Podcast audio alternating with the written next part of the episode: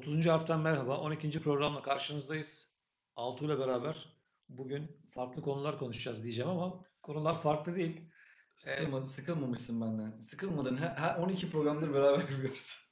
Ben seni tebrik ediyorum. Ben Dışarı- sıkılmadığın için. Dışarıdan da söylüyorlar nasıl katlanıyorsun Altuğ'a falan diye ama işte katlanıyoruz ne yapalım. Sen bir de bana söylenenleri bilsen. Neyse burada şey yapmıyorum. Programın eee daha sağlığı açısından bunları konuşması iyi olur. Ama şimdi Altuğ e, en son kaçtı? 19. sponsorumuzu aldık. 19 sponsor ayıp olmasın. Devam Tabii canım edeceğiz, şimdi devam evet, edeceğiz maalesef.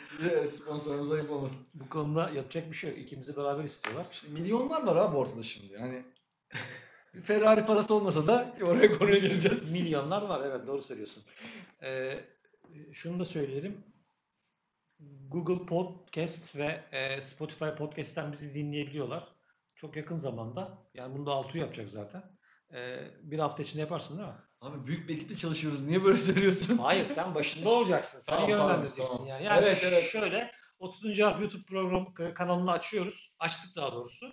Kayıtlarımızı oraya da vereceğiz. Ee, ses kaydı olarak videodan dinleyebileceksiniz. Çünkü bazıları e, Spotify'da Google Podcast'i dinlemek istemiyor. Zorlanıyorlar. Zaten bizi görmelerinin direkt olarak çok insan bünyesine faydalı olduğunu düşünmüyorum. Yani evet bizi görmeyeceksin. Sadece sabit bir fotoğraf olacak. Bu şekilde devam edeceğiz. Ayrıca yani. Sadece, Göz zevkini sadece orada kalmayacağız. Kimsenin göz zevkini bozmayalım. Evet en azından benim için geçerli. İlk konumuz Kenan Sofuoğlu. Diyorum ya Ferrari parasını toplayamadık sponsordan. Ya Ferrari işi başka bir şey. Ferrari adamın kendi parası. Biz karışmayız ona. Ee, Kenan Sofuoğlu'nun geçtiğimiz hafta e, açıklaması vardı. Armağan Çağlayan'ın YouTube kanalına konuk oldu. Epey samimi açıklamalar yaptı. Öne çıkanlar milletvekilliğini beceremedim dedi. Bir dahakini devam etmeyeceğim. Aday değilim. Kesinlikle e, bunu belirtti. Bunu anladık. Ve dedi ki hayallerimi ve projelerimi gerçekleştiremiyorum dedi.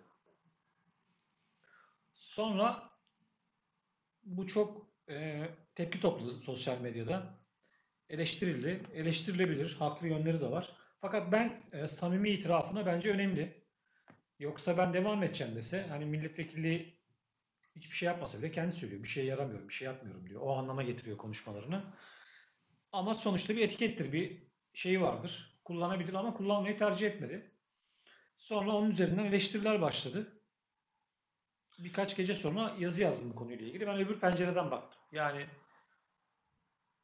bütün Türkiye'deki milletvekilleri, belediye başkanları, bürokratlar Kenan Sofuoğlu gibi düşünen var mıdır acaba işlerinde? Kardeşim ben bu göreve geldim ama ben bu işi yapamıyorum. Bana göre değil. Deyip ayrılan kimse çıkar mı acaba diye dedim. Ama tabii çıkmaz kimse. O çok kolay değil. Çok nadirdir ya da yani. Ama şey var yani bu konuyu çok şimdi programa sığmayacak bir konu ama sistemde bir şey yine ben oraya görüyorum. Yani şimdi bu dar bölge seçim sistemi falan gündemdeydi bir ara. Sanırım Evet. işin doğrusu biraz oraya gidiyor. Şimdi milletvekillerinin lider e, tarafından belirlendiği durumlarda işte bir asker milletvekili, asker oylar falan oluyor yani mecliste. Bunu hepimiz bunun böyle olduğunu farkındayız. Evet. Yani Kenan Sofoğlu bence bunu Asker derken e, şey üniformalı askerden değil hayır hayır yani. Evet. el kaldırma, em- Evet, evet. emir alma bağ- bağlamında söyledim ben onu. Ee, Kenan Sofoğlu sadece bunun görünen yüzü oldu bu hikayenin Kenan Sofoğlu burada ya- olaylar gördüklerimiz, Kenan Sofoğlu'nun medyatik bir figür olması sporcu şeyinden geldiği için, oradan geldiği sporcu olduğu için daha fazla ön plana çıktı. E, hataları daha fazla Evet. medyada yer buldu, vuruldu. Bir de tabii yani bu altını çizelim kendi kazandığı işte parayla bindiği araçlar vesaire lüks arabalar e, çok fazla gündeme. Tepki toplamaya başladı. Toplamaya başladı. E, normal E, sorun burada Kenan Sofuoğlu'nun kişiliğinde Kenan Sofuoğlu'nun kendisinde değil. değil sorun, zaten. Değil, değil, değil. sorun bence o bastığın hikayede. E şöyle bir durum var. Büyük ihtimalle milletvekili yapılırken de işte Erdoğan tarafından e, gençlerin sevgisi, sempatisini kazanan bir isim. Orada hani partiye bir katkısı olur diye düşünüldü. Belki de olmuştur yani onunla ilgili. Şimdi bilemiyoruz. Hani o, o ayrı bir konu. Ama bu yaşantısı hani e, lüks araba merakı bunun parantez içinde söylüyorum yani kendi parasını kullanabilir. Kenan Sofoğlu zaten böyleydi. Yani yarış dünyasının içinde Adam 350-400 kilometre hızlarla yani altından rüzgar geçiyor adamın. Hayatı böyledir yani. Şimdi ona bir e, transporter minibüs aldı gez demez kimse. Ama milletvekili olunca bu çok göze batmaya başladı. Tepki toplamaya başladı. Ama bunun, bu uzun zamandır var zaten. Ben bunu beceremiyorum. Milletvekiline devam etmeyeceğim. Bırakacağım. Açıklaması da çok tepki topladı. Bence tepki toplamamalı yani. Hani Bence şu da var abi siyasetten gelen bir figür olmadığı için ben hani kendi hayallerini yapamıyorum dediği bir kısım var ya Armağan Çağlayan'ın. Evet. Hayallerini gerçekleştiremediği kısımlardan bir kısmı belki de siyaset içerisinde de olabilir. Benim kendi hatırladığım mesela onunla ilgili tek e, siyasetten olumlu işlerden bir tanesi şeydi. E, bir ara bir motorların, motosikletlerin vergilendirilmesiyle ilgili bir şey sunmuşlar. Biraz daha az vergi alınması, özendirilmesiyle ilgili. Evet. Ee, o bir ara bir, bir dönem hayata geçmişti. Onunla ilgili bir çalışma yapmıştı kendisi sanırım ya da o çalışmanın içinde bulunmuştu. Sonra tekrar tabii şu anda o öyle bir şey yok zaten fiyatlardan gördüğümüz gibi. Ee, galiba sanırım bunları da yapamadı. İşte pistle ilgili bir şey vardı. Oraya kadar vakit ayıramadı. Yani motor sporlarıyla ilgili ya da sporla ilgili olan hayallerini siyaseten gerçeğe çevirecek hamleleri de yapacak güç yoktu kendisinde. Yeterli kadar. Yoktu evet. O, o yüzden o samimiyeti hani şimdi konuşuyoruz samimiyetten binaen bir şey söylüyor. Sanırım o siyaset içerisinde var olamadı. Öyle görünüyor. O samimiyeti belki orada kurban etti o hikaye. Ama işte hani eleştirilerin odağında da madem yapamayacaktın niye geldin durumu var. Ha, Olabilir. Hani biri kılamayabilirsin. Şimdi şöyle düşünmek lazım. Ee, Orada sistem Cumhurbaşkanı yanlış. Cumhurba yani Cumhur Evet, orada, evet, orada yani- yanlışı yapan Kenan Sofoğlu değil. Aslında şimdi bunun bu, bu sistemi değiştirmesi gereken kişi Cumhurbaşkanı kendisi aslında. Ya o da hani başka bir şey hesaplamıştır. Dediğim gibi hani Belki öyle bir hayal kırıklığı yaşamıştır. Bilmiyorum ama yani Ben- en başında bu yanlış. Yani Bence, işte ben- bence mutlaka yaşamıştır. Yani başka bir durum bekliyor olabilir Kenan Sofuoğlu'ndan. Yani şu var gençlere hitap eden Kenan Çağlayan. Armağan bir gün e, Cumhurbaşkanı şeye Recep şeye konuk olmasını bekleyeceğiz zaman bu. ne olduğunu anlamak için Armağan Çağlayan'a belki Olabilir, olabilir. Çok şaşırmam yani. Çok yakın zamanda olmasa bile 5-6 ay sonra olabilir. hiç sanmam. Bilmem olabilir. Çünkü e, neyse kapatıyorum bu konuyu. Kenan Sofuoğlu konusunda şunu söyleyip kapatayım. E, benim için değerli olan e, ben bu görevi yapamıyorum, devam etmeyeceğim, e, beceremedim demesi. Bu önemli bir şey. Yani şuradan örnekle e, çok uzun süre milletvekili yapanlar var ülkemizde. Ben Bir tane kanun teklifi Yerel- ver- bir tane kanun teklifi daha, dahi vermeden atıyorum 2-3 dönem geçirenler vardı yani. var Bu canım olacak? onları gördü. Ama bunu şöyle e, yerelde kendi şehrimizde konuşmuyorum. Genel konuşuyorum. Bütün ülkede e, vekil ve bürokratlarda bu var. E, kendini bulunmaz kumaşı görenler var. Aslında yerin daha iyi diyenler var. Çoğu böyledir yani. Hani ben vekilliği yapamadım. Bir dahaki dönem aday olmayacağım. Bu yüzden adaylığı bırakıyorum diyeni ben bugüne kadar duymadım. Ama şöyle bir, bir durum var. Kenan Sofuoğlu gibi bir kariyerim olsa belki beni de milletvekilliği engelliyor olabilir yani. Çok rahat hareket etmemi e, sağlamıyor olabilir. Yani Kenan Sofoğlu belki hani bu bu durumda Ferrari'ye binmek yerine sürekli e, motor bisikletle gidip gelseydi meclise bu kadar fazla pahalı bir motosiklet dahi olsa bu kadar fazla şey çekmezdi yani. Ama tamam da yani Sakarya Ankara arasında sürekli motosikletle Mesela yani. diyorum ya, abi o zaman marka vererek şimdi burada sponsorlarımızı ilan etmiş oluyoruz. şey yani başka bir araba binebilirdi yani. Hani Neyse. Kenan Sofuoğlu böyle Çok- bir açıklama yaptı. Bence yaptığı açıklama güzel bir açıklama. Zaten bir dahaki dönem aday olmayacağını, aday olmayacağı için aday gösterilmeyeceğini biliyoruz. Hatta şimdiden Sakarya için sıralamalar değişmeye başladı. İşte kim olur, kim gider. Ali İhsan Bey biliyorsun 3. dönemini doldurdu. O da aday gösterilmeyecek. Ee, sadece işte hanımefendi milletvekili var. Onun devam edeceği konuşuluyor. Tabii bunlar için erken daha devam ederiz. Şimdi e, sıcak bir gündem var. Dün evvelsi gün başladı.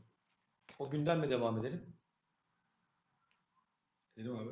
Hangisiyle devam ediyoruz? Söylüyorum hemen. Ee, gazeteci Hüseyin Cumalı yazdı bunu.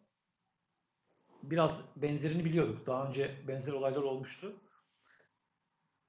Vekil selamıyla Sakarya'da bir belediyeye fatura gönderen bir gazeteciden bahsediyor. Gazete ve gazeteciden bahsediyor. Tabi burada isim vermiyoruz. Ne gazeteye ne gazeteciyi ne gönderdiği belediyeyi. Çünkü bunlar ispatlanmış, ispatlanabilecek şeyler değil. Kişinin kendi beyanı ile ilgili. Bir vekil selamıyla belediyeye fatura gönderiyor bir gazeteci. 8500 liralık fatura. Tabii ödenmiyor bu fatura. Önce muhasebe yetkilisi, sonra başkan yardımcısı, sonra başkana gidiyor. Başkan diyor bunu veren kim? Kimin verdiği belli. Yani belediyenin resmi bir şeyi yok. Böyle bir ilan. Zaten 8500 liralık fatura pek vermez. Yani e, öyle ilan, reklam çalışması olmaz şeylerde, belediyelerde. Hüseyin Cumalı bu gazetecinin kim olduğunu söylüyor. Bu gazetecinin kim olduğu henüz belli değil. Bir de şu var, işin en ilginç tarafı Vekil Selami ile gidiyor. Vekil Selami ile belediyeye gidiyor. Şimdi son dönemde biz hani çok mafyatik insanları almak istemiyoruz. Programa da bu hikayeyi sokmuyoruz Ama ağzından isim kaçırmayan mı söylüyor? Hayır, Hı. şey diyorum yani ülkenin genel gündemi içerisinde hani bir mafya babasının geldiği bir durum var ve ül- ülkeyi ciddi işgal ediyor pazar günleri. Evet, evet öyleymiş. Bu da şimdi böyle yani ülkenin her yerinde bu tip haberler al- alıyoruz yani. Buna benzer bir şey yani bu da. Biz kendi elimizden gidelim. Bunu diyorum hayır bu da buna yani ülkenin her yerinde böyle bir şey var. Biz kendi elimizde şimdi bunu görüyoruz ama çok özür dilerim. Her yerinden bir tarafında yolsuzluğa ulaşmış bir şey var yani. Bir durum söz konusu, bir iktidar söz konusu. E, var şimdi mesela böyle bir iddia Ben bunları söyleyince sen bana kızıyorsun ama Yok, bu kadar hani bu kadar fazla şey üst üste geldiği zaman şimdi her bu Sakarya Büyükşehir Belediyesi'nde ya da bilmem nerede herhangi hangi belediyeydi bilmiyorum ama hikaye tam. Hangi belediyede bu oluyorsa yok Sakarya Büyükşehir'le bir ilgisi Değil, yok. pardon. Başka belediyelerde de Türkiye'de neler oluyor acaba diyorum yani. Burada burada bu bir şekilde gün yüze çıkıp bir gazeteci bir şekilde bunu ortaya koyabiliyor ama yani Anadolu'da acaba ne halde yani durum? Vallahi Bu ne cüret bu ne şey yani. Bilemiyorum. Biz önümüze geleni konuşuyoruz şimdi. Sen ne diyorsun abi? Önümüzde Senin yorumun? Vallahi Sen benim, daha benim, benim, şeysin. yorum, benim yorumum fecaat. Bu kişinin ismini biliyoruz ama şimdi hukuki yollar var. Ee, ispat yok, ikrar yok. Kendisi bu işi açıklamamış. Onun için ismini veremiyoruz maalesef. Ee, kimse de bunu farklı ya- algılamasın. Yani, Mesela böyle bir şey şöyle diyeyim mesela. Böyle bir şey senin kulağına mesela ilk kez mi geliyor? Ha, Hayır. böyle bir şeyin olduğu. Hani Hayır, böyle bir şey- Onun kaynağını demiyorum. Yani bu tip bir olay mesela kulağına senin ilk kez mi geliyor böyle? aynı kişi üzerinden bir, bir kişi daha var mesela. O 2-3 kişi üzerinden bunlar sürekli geliyor bizim kulağımıza. Hatta biz çok ısrarla yayın yaptık e, bundan 5-6 ay önce. E, fakat bir sonuç alamadık. Şöyle CİMER'e falan yazdık ayrıca kişisel olarak. Bu kişinin açıklanması için. Hı. Ama işte ticari sır, kişisel haklar falan filan diye bize öyle cevap geldi. Demir, dem, Demirören Ziraat Bankası gibi. E Yani tam değil de işte benzer şeyler var. Burada önemli olan şu. Mesela e, Açıklanmıyor ya. Ay açıklanmıyor, açıklanmıyor. O yüzden diyorum. Şu olayın şu olayın özelinde demiyorum ama bu olay daha Hı. devam ediyor. E Mesela vekil Selami ile belediyeye gidildi deniyor. O selamı gönderen vekil hangisi belli değil. Ama tahmin ediliyor. Ya tahminler var ama işte hani tabii kesin bir isim verilemiyor. E burada da vekil Selami ile gittiğin zaman e, iktidardaki dört vekilden birinin Selami ile gidebilirsin yani. Ümit Dikbayır ya da Engin Özkoç'un Selami ile gidersen döverler affedersin belediyede. Bir şey olmaz ya. yani. Kapının önüne Yani mesela, yani. mesela diyorum yani. Herhalde bu arkadaş meczup deyip hani biz ben hani sizi dışarı alalım. böyle bir 112'yi şey falan çağırıp ambulansla gönderirler seni. Evet. Ee, burada şey olan, fecaat olan hani vekilin selamıyla gitti deniyor. Burada dört tane iktidar milletvekili var. Hiçbirinden bir açıklama yok. Kardeşim ben değilim. Kimse bu açıklamayı yapsın. Ya da hepsi çıkıp biz değiliz diyebilir. Acaba hani dikkate mi almıyorlar? Onu, onu Şimdi- bilemiyorum. Şimdi mecliste de beklenen bir tane vekil var ya bununla ilgili. Hani. Evet. İçişleri Bakanı'ndan açıklama bekliyor. Hatta meclis başkanı bile dedi hani "Ya ama bu kim belgeleri savcılık şeyinden çıkalım kimse orada gitsin meclis töhmet altında kalıyor bu işte gibi. E, Bu aynısı- ona benziyor. Şimdi. Burada Aynısı. da- aynısı. burada da- onun küçük ölçeklisi. Burada da vekiller töhmet altında kalıyor. Evet onu diyorum. O zaman senin söylediğin Bütün gibi- belediyeler töhmet altında kalıyor. senin söylediğin gibi milletvekillerinin hatta bir araya gelip şunu demesi lazım. Hani hepsini Evet. kardeşim biz aklanmak istiyoruz. Kimse bu hikaye ortaya çıksın. Kim konuşursa bunu söylesin yani bunu. Ha şu da olmuyor mesela işte hani örnek veriyorum B belediyesi çıkıp da bu biz değiliz de diyemiyor. Kardeşim hani Bu hikayeyle ilgili milletvekilleri de bir suç duyurusunda bulunuyor. Ben kendim milletvekili olmuş olsam şunu yaparım. mesela. Böyle bir şey ortaya çıktı ya. Bir milletvekili diyor. Ben, kaç tane var? Lan? 7 tane var. Senin söylediğin gibi dördü bizde. evet. Bu hikayede iktidar milletvekilinin olduğu bildi. Ya bir tanesinin gidip ben aklanmak istiyorum kardeşim. Siz benim ismimi bu şekilde kullanamazsınız. Ya da işte milletvekili ikisi adına hangimiz suçlayamazsınız. Birimizden birisi yani. %25 şansımız var bu hikayede. ben değilim diye Ben değilim, ben- Ama böyle bir Değilim. yok. Hatta değil oldu mu? Ya kim olduğunu ortaya çıkarsınız savcılık. İşte maalesef bu Bununla böyle, duyurusunda bulunmak böyle- istiyorum ben. böyle bir şey çalışmıyor. Belediyeler de biz değiliz demiyorlar. Bu gazetenin, bu gazetecinin tırnak içinde Milletvekilleri de birbirini kolluyor olabilir mi acaba? olabilir bir şey diyemem. Yani işte bir sıkıntı çıkmasın falan filan diyebilirler ama bu kişi ve bu gazete hakkında bugüne kadar bir sürü iddia oldu. Başka belediyelerle ilgili. Kimse kimseyi kollamasın. Kimse kimsenin şeyi değil yani. Hani bu E değil. bunu burada açıkça söyleyelim. Hani bu yolsuzluk yapan ya da bu milletin parasını yemeye çalışan çünkü res- şey resmi özel bir yoldan bu çalışılıyor yani evet, evet, evet, evet. Bunu yemeye çalışan kim olursa olsun, kardeşin dahi olsa bunun bir şekilde ortaya çıkması için insanların çaba sarf etmesi gerekiyor. Buna milletvekillerinin kendileri de bizzat dahil. Dahil sonra milletvekilleri var, dediğim gibi belediyeler var, var. başkanları var. E, gazeteciler töhmet Evet. altına girdi. Evet. Hepsi töhmet altına girdi. Ben ne bileyim ben ya senin yaş kadar Yani gazetecilik mes- yaptım mesleğin yani. doğasını yani. Mesleğe olan Evet. güveni zedeliyor. İşte atıyorum belediyelere karşı olan güveni zaten çok yüksek de değil. Onu iyice aşağı indiriyor. değil, değil Siyaset maalesef. kurumuna olan güveni sarsıyor. Falan yani. Hepsinin başında burada mesela e, il başkanı var. İl Evet. başkanı açıklama yapmıyor. Bence ona ona da düşer bu açıklamayı yapmak. E, maalesef şey, henüz şey yok. E, bu konuda bir açıklama yok ama bu gündem sıcak. Bu gündem devam eder. Sonra hemen devam edelim. Şehir hastanesi ihalesi yapıldı e, Sakarya'ya. Çok Bir- özür dilerim ya. İşte bin hocam, yataklı. Çok şu anda şeyim bu arada böyle bir garip bir havaya girdim. Ne olarak? Abi pandemiyi konuşmuyoruz ya böyle garip oldum ya. Ama bozdun şimdi bak. Büyüyü bozdun. Abi büyü bozdum. Pandemi- Aklıma geldi o. Ya pandemi- Konuşmayalım. Ben, Pandemide küçük bir maddemiz var. Sadece en, onu en sona geliyorum. Tamam işte bu benim biraz şey. Pan- Zor, zorlanıyorum o yüzden biraz Pandemi ben. gidiyor. Ee, Sakarya yapılacak olan bin yataklı şehir hastanesi e, ihalesi yapıldı. İhalesi yapıldığında e, gazeteci Hüseyin Cumalı bununla ilgili bir açıklama yaptı televizyonda. İhale yapıldı ama yeri belli değil. Yeri belli olmayan ihale mi olur? Abi Hüseyin abiye de selam söyleyeyim. Olmasaymış ne yapacak? Yani işte hani Bu haftayı doldurdu doldurdu sağ olsun. İki konumdan geçiyor doğru söylüyorsun. Ee, biraz da Kemal Sunal filmlerine benzetti. İhale yapıldı ama yeri belli değil diye. Fakat Hüseyin maalesef e, herhalde o anlık canlı yayında aklından çıktı. Bu açıklama yapılmıştı daha önce. Yani defalarca yapılmıştı. E, hastanenin yapılacağı yer alan düzü. Bu ayrıca tartışılır. Hani yeri midir değil midir o başka bir şey ama e, bin yataklı devasa bir yapının ihalesi yeri belli olmadan yapılmaz. Mümkün değil yani bu. Öyle bir şey olmaz. Hani proje çalışması değil bu. Hastanenin ihalesi yapılıyor artık. evet. Alan düzünde yapılacağı belli oldu. E, Hüseyin Cumalı da eski gazeteci yani. En az 30 yıllık mazisi var Hüseyin'in. E, Hüseyin Cumalı da böyle söyleyince yeri belli değil Kemal Sunal filmleri gibi böyle iş mi olur falan diye. AK Parti Sakarya Milletvekili Genel Başkan Yardımcısı Ali İhsan Yavuz da hem böyle e, Kinaye. kinayeli hem sert hem böyle gülümseten bir açıklama yaptı. Sağır Sultan bile duydu sen nasıl duymazsın diye. Böyle bir gündemimiz var. Abi duymamış yani. Hüseyin onu kaçırmış. Ama yok defalarca, fazla. defalarca açıklandı bu. Duymama ihtimali yok ama yani bilmiyorum. Ben Alan düzü de yani seninle özellikle konuştuk biraz. de, ya genelde de konuşalım. Alan düzü bence de şey değil. Hani çok uygun bir yer değil. Bütün ilçeler bir tarafta, alan düzü bir tarafta. Hani hemen arkası İzmit zaten falan. Böyle ne bileyim ilçelerden ulaşım çok kolay değil. Nasıl olacakmış diyorsun yani. Ben Nasıl, de şey nasıl düşünüyorum. olacak bilemiyorum. Ama herhalde şöyle bir durum oldu. Yani onda da çok emin değilim. İşte biraz hastaneler bölgesi gibi ya o- taraf. Karaman, işte eee, Korucuk. Korucuk falan böyle. O tarafa mı kaydırmak istediler? Bir de herhalde hazine arazisi konusunda daha Büyük bir yer. büyük orası. Evet.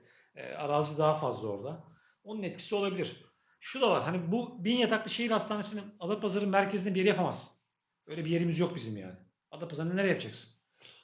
Ya ben şimdi çok hızlı düşünerek söyleyeceğim sadece. Çok ya bu böyle atıyorum şu anda yani. Hani satın alımı da yapılabilirdi bu arsa satın alım. İlla hazine arazisi peşinde neden koşuyor kamu? Onu ben şey yapamıyorum. Zaten yapılan çünkü hani işin maliyeti çok yüksek ya.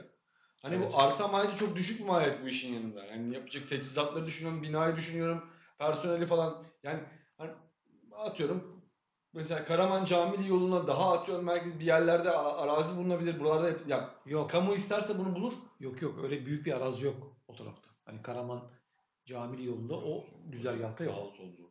Yok. Hakikaten yok. E, tarım alanları var Bilmiyorum. orada. Mesela emlak bizde var. ben Hani uğraşmıyorum o- da. oraya ulaşımı da zorlaştırırsın.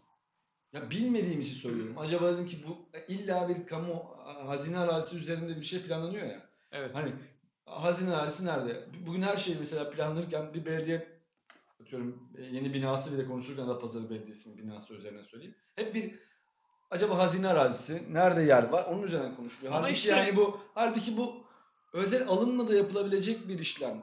Yani deminden beri konuştuğumuz hani paralar, meblağlar bir şeyler şey yapıyoruz. Hani yapılan işin yapılan işlerin şeyi çok yani cirosu hacmi çok.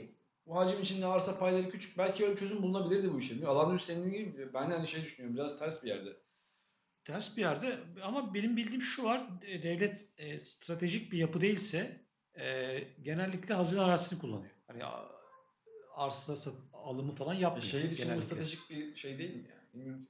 O neye, neye göre, kime göre, neye göre belirleniyor bilmiyorum. Yani işte bilemiyorum. Orada nüfus yok, kalabalık fazla değil ama ulaşım zor oraya. Hani şöyle gidip gelmek zor değil. Yolları falan onunla bir sorun yok ama ilçeler uzak yani. İşte Akyazı'dan, Karapürçek'ten, Geyve'den, Sapanca'dan oraya gelmek hepsine ters bir yer orası. Hemen arkasında İzmit var. Yani İzmit'e daha yakın bir yer. Ee, hani çok çok bilemedim. Belki daha detaylarına girdiğimizde e, mesela Ali İhsan Bey'e sorabilirim. Neden alan düzü diye. Daha kapsamlı bir haftaya belki onunla ilgili bir şey konuşabiliriz. Ama Sorarsan. çok olabilir. Çok şey oldu çünkü hani Erenlere yapılacak, Karapürçek tarafına yapılacak, birkaç yer daha söylendi, Serdivan tarafına yapılacak. Yani onlar bir türlü olmadı.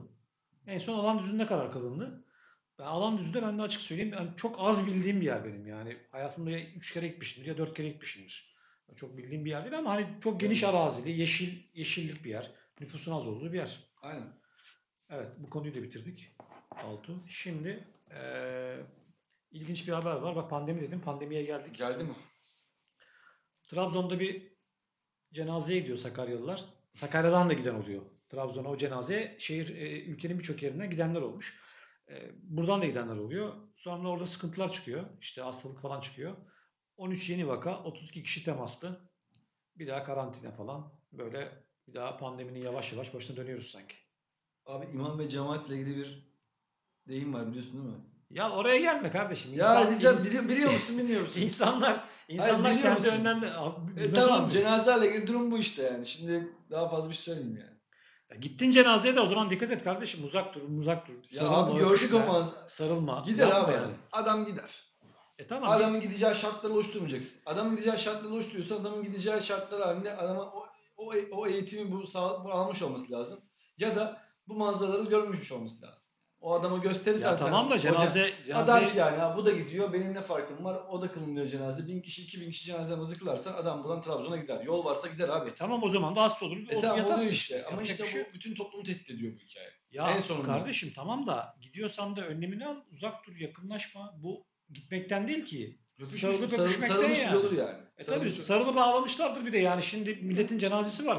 Farklı bir şeyle konuşmayalım ama. ne böyle? Burası Nor- Nor- Norveç gibi hepimiz yaşamak istiyoruz. Ama kimse Norveçli gibi davranmıyor yani. Ha, Buna buna? Norveç vatandaş da Norveçli gibi davranmıyor. Hani yönetenler de öyle davranmıyor. Ondan sonra diyoruz ki sonuç niye böyle oldu? Ama, şey, Ama herkes o standartları istiyor yani. tabii hayalimiz Norveç, Finlandiya, İsveç. Abi mi? kimse yere çöp atmak, herkes temiz yer istiyor, herkes yere çöp atıyor. Yani hikaye böyle bir şeydi. E, aşı ile ilgili de bir gelişme var. Biliyorsunuz sadece Sinovac aşısı aile hekimleri tarafından vuruluyordu. Herhalde o saklama koşulları ile ilgili bir durum vardı. Şimdi BioNTech de vurulacakmış aile hekimleri tarafından. Benim gördüğüm kadarıyla Altu herhalde ağırlıklı olarak bundan sonra BioNTech gidecek. Çünkü Sinovac'ın verdiği sözler geçmişte biraz sıkıntı oldu. O zaman Doğu Türkistan'la ilgili daha sert tepki gösterebiliriz artık. Gösterebiliriz evet. Sinovac da gelmeyecek. Gelecek daha doğrusu da BioNTech daha hızlı geliyor. Şimdi aile hekimleri de BioNTech vurmaya Avrupa başlayacak. Birliği'ne yakınlaşma süreci olur mu? Olabilir. Olabilir. Ama herhalde benim gördüğüm kadarıyla BioNTech biraz daha etkili galiba. Yani yapısından dolayı. Öyle mi? Ben mi yanılıyorum? Ya şimdi ben geçen gün bununla ilgili bir yazı okudum. Hani çok şey Çok da aşılar böyle kıyaslanmaz deniyorlar. Johnson Johnson'ın mesela şey hakkında konuşuyordu. Senin mRNA, RNA aşıları Evet. vesaire falan. Onların da bir e, kan pıhtılaşması sorunu olduğu söyleniyordu değil mi? Hepsiyle ilgili bir şey var. Abi ne buluyorsanız vurulun. Yani onlara Evet. da mesela çok düşükmüş bu oran. Johnson Johnson AstraZeneca'da. Yani gerçekten artık o çağrı yapmaktan o aşılarla ilgili laf edildi yani. Evet. BioNTech'le ilgili de Sinovac gelince Sinovac daha iyi işte efendim daha Ya tabii tabii biz bu muhabbete hiç girmeyelim. Girmeyelim. Dediğin gibi Hangi aşı varsa, aşı abi, varsa vurulun. vurulun. Aynen öyle. Aynen öyle. Ben mesela BioNTech'in birincisini vuruldum. E, ikincisini bekliyorum işte 15-20 gün sonra onu da vurulacağım. E, ama burada aile hekimlerinin BioNTech vuracak olması önemli çünkü ya, şey yapanlar var. Hani ben BioNTech vuruldu mu? Vurulacağım. İlkini, İlkini vuruldum evet. BioNTech vuruldum. Niye şey yapıyorsun? Ben bunun ilk, ilk haber olarak bunu şu anda ben sana söyledim diye biliyorum. Hayır ama. yani programda ilk haber olarak 2 Haziran'da BioNTech aşımı vuruldum. çok mutluyum. E, kolumda çok hafif böyle bir kas ağrısı gibi oldu bir buçuk gün. Ondan ben, sonra ben, geçti. Ben aşıyı bulsam vurulsam burada bunu ilk gündem maddesini senin yazar. Kutlama yaparım burada ya. Millet bulamıyor yani sen vurmuşsun. Hikaye güzel. E, birazcık daha süremiz var. Şuna değinelim. Belki birisi dinler de bizi fikrini değiştirir. Sağlık Bakanı açıklamıştı. Dedi ki e, aşıların birbirine olan üstünlükleri, zayıflıklarını anlamak için dedi e, bilimsel olarak en az dedi 8-9 yıl geçmesi lazım dedi. 3 ay, 5 ayda, 6 ayda, 1 yılda dedi bunu anlayamayız dedi.